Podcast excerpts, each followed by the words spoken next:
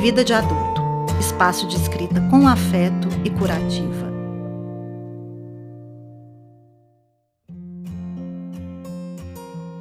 Eu sou Fabrícia Amu e escrevi o texto de hoje. Quando perdemos a virgindade. No consultório médico, um casal chega.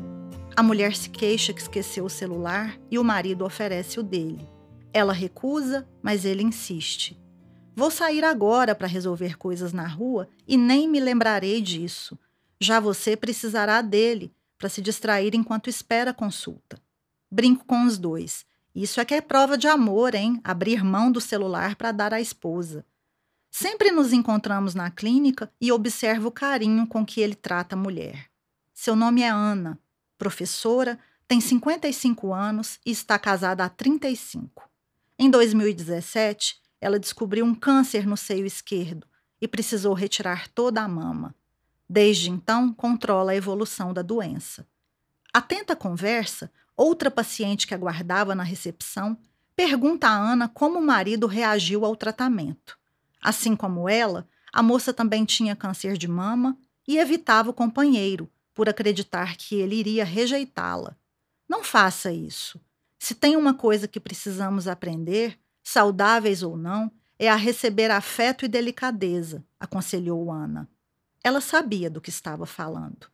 Traumatizada com a cicatriz da cirurgia, não deixava mais o marido vê-la nua, até que um dia ele insistiu e ela cedeu. Ao olhar as marcas no seio da esposa, tocou-as delicadamente.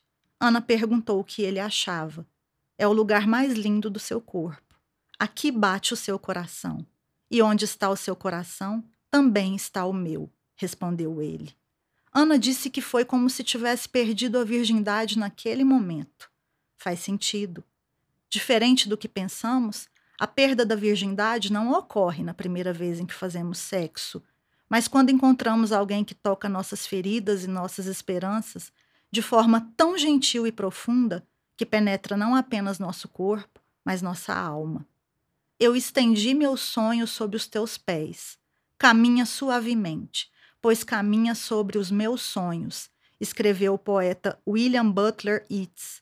Uma bela metáfora para falar do momento em que nos abrimos ao outro e ele, com ternura, acessa o que temos de mais precioso.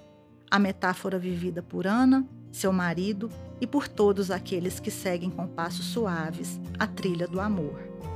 Fique com a gente também no Instagram.